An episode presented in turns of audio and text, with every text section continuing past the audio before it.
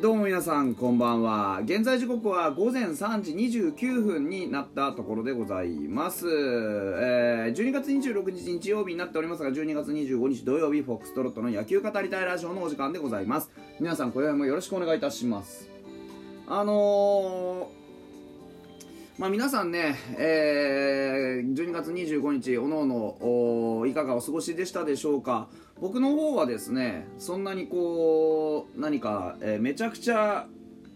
用事があったかっていうと、そこまではではなかったんですけど、まあ、ちょくちょく用事を作ってね、えー、午前中は友達とお、まあ、パソコンを買いに出かけたり、えー、お昼ご飯はねあのエビそばとこう鴨肉丼というね、まあ、ちょっと贅沢をして、えー、帰ってきて。でバスケをしたり。まあ普段とさほど変わらない過ごし方で過ごしました。で、まあ、今週が終わって来週27日以降はもう本当に年末進行の年末の年末の年末という形でですね。僕は27日で仕事を収めて以降は1月の3日までお休みという形になります。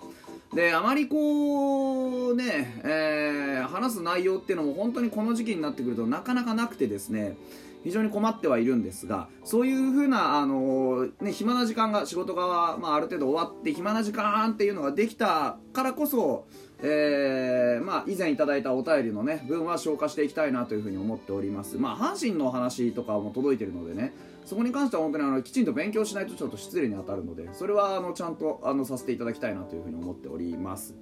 でまああのその辺はね、えー、おいおい、えー、やっていくのとあと年末はねえっとお便り読み会えっとあれなんだ質問箱に届いてるお便りで消化しきれてないのがあるんですよ。でそれすいませんね本当にあの今更なんですけど今年のうちに全部読んでえー、ご紹介しておきたいなと思っていますんでそういった回をちょっと作る予定です。でまあ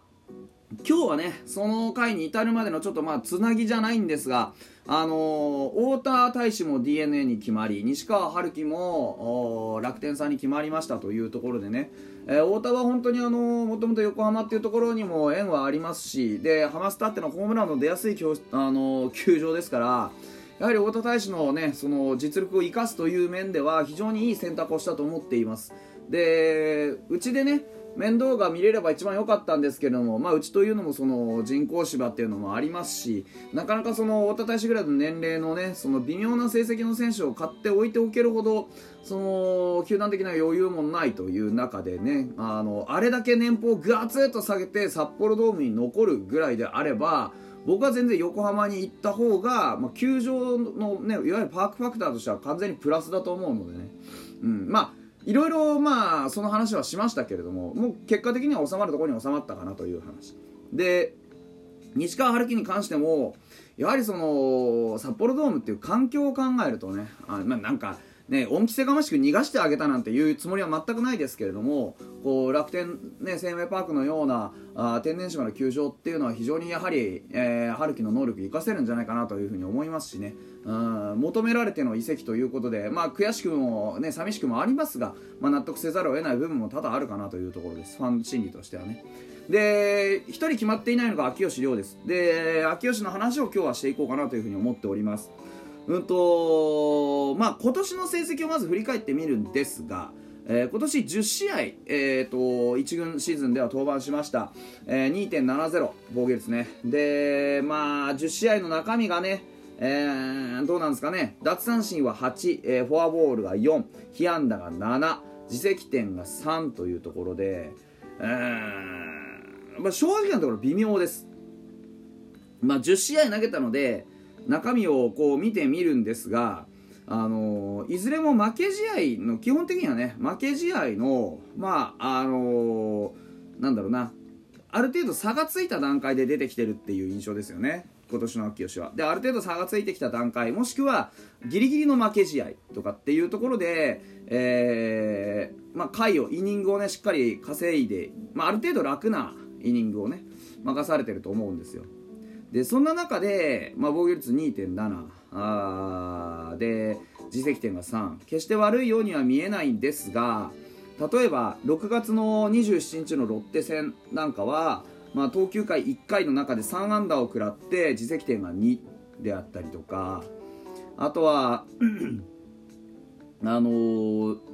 もう一つ失点した試合も8月25日か。こちらの8月の25日のロッテ戦もうんと1回を投げて被安打が2で自責点が1ですとか。でそのまあビシャッと抑えた試合っていうのが実はそこまでない。多くないっていうのが僕は気になってはいるんですよね。うん。あのフォアボールを与えた試合も結構あります、えーと、10月20日の西武戦。それから8月は出てきた試合でいうと25日のロッテ戦。13日のソフトバンク戦。で6月はですねうんと16日の広島戦。ここがフォアボールを与えた4つの試合ですね。でその被安打とフォアボール含めると10試合で11出塁を許してるわけですよ、まあ、最低でもね。中身がちょっと分かんないんであれなんですけど。でそう考えるとまあまあランナーは出してるんですよね。でまあその決して成績パッと見の成績は2.70の10なので整ってはいるんでその変な話今年だけ見ればそこまで悪くないかなとも思える。で実際最後の方とかっていうのは割とこう僕はいい投球してたんじゃないかなと思うんですよね。10月20日とかはね。うん。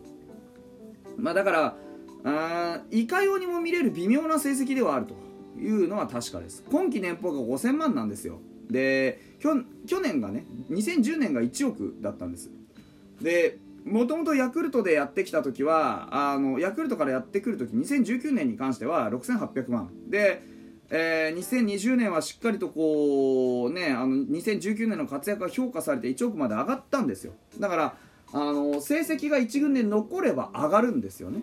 ですが今季に関してはまあ正直挙げられるものがない。ですよね、うん、勝ち試合を担えてないですから。それはもうもちろん登板をねあの負け試合でわざわざ使ってたのはうちじゃないかって言われるかもしれないんですけど去年の状況を考えるとねそのそもそもねそもそも去年の状況を考えると、うん、勝ち試合で投げさすの非常に怖いですよね、うん、で去年のね成績がどうだったかって言われるとさ33試合登板で防御率6.37ですよ。セットアッパーとかクローザーとかで起用しようっていう選手がこのの、うん、数字でねじゃあ来年こうコンディション上がったから頭から一気にこうねっていけるわけないんですよね。うん、でやはり恐る恐るといったところもあってか今シーズンは5月まで登板がなかったわけですよ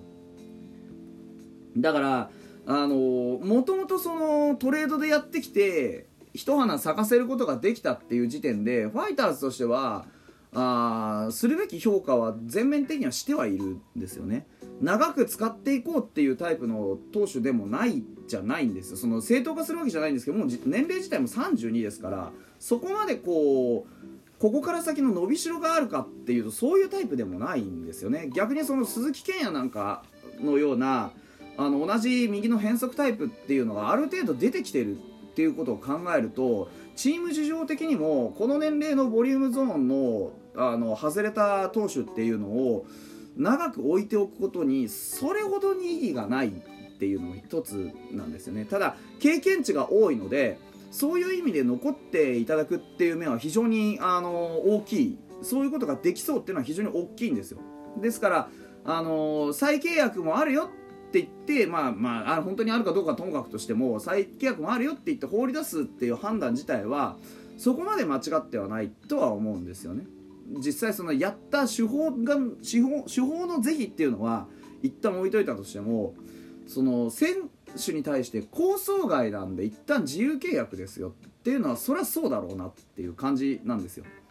うん、でこの手の投手特にその右のサイドハンドでね、変則でスライダーが切れてストレートがよくってっていうタイプこういうタイプの投手っていうのは登板数稼いでなんぼだと思うんですよね。もうバシバシ投げていってで大体50試合前後の登板でっていうことを考えるとまあ、去年2020年は非常にいいサイクルで投げてたと思うんですよ。2020年は50試合登板してしっかりと、あのー、イニング数も稼げている。で、うんと、東京回51ですよ。であ2019年か。19年ね。でその成績で1億もらってで翌年が33試合で6.37でねまああの基本塁打もあり、ね、失点もボコボコで奪三振も28個しか取れませんでしたよと。なるとおまあ信頼度がガクッと下がるのはそりゃそうで。でもともと2014から16のヤクルトの段階で61登板74登板70登板っていう感じでかなり登板型だったんですよね。でその登板型の金属疲労が17、18にしっかり影を落として成績をぐっと落としていた中でのトレード。で登板間隔であるとか調整であるとか、まあ、休養であるとかっていうのをきちんと挟んで、まあ、ある意味規則正しく使って2019年はいい成績を残したんですよ。でそのいい成績を残した翌年に同じように使ったら結果が残らなかったっていうことはっていう方程式も成り立っちゃってるんですよね。もうダメっていうね。申し訳ないんですけどだからそういう意味では本当にあのー、今うちのチームこれだけ勝ててない中でこのベテランの復活にかけるか若手の伸びにかけるかって言ったらその先さらに5年プラスして考えた時に若手の伸びにかけた方が最終的なリターンは大きいんですよね。うん、だから正当化する理由っていうのはたくさん出てくるっていう時点でやっぱりこういう風な扱いになっちゃうのかなっていうところです、まあ、僕も秋吉は好きなんでね。ああの僕言ってたじゃん秋吉っていうのはその細かいコントロールがどうこうとかじゃなくてまず投げっぷりの選手なんだと。マウンドに立つ立ち姿からしてすごくいい選手だからできれば取っといてほしいんですがまあ、今後どうなることやらどこからかオファーが届くのかファイターズがもう1回ね契約して、えー、しっかりと最後の花道を用意するのかあどちなのかこれ僕は分からないですが状況は注視したいなと思っております。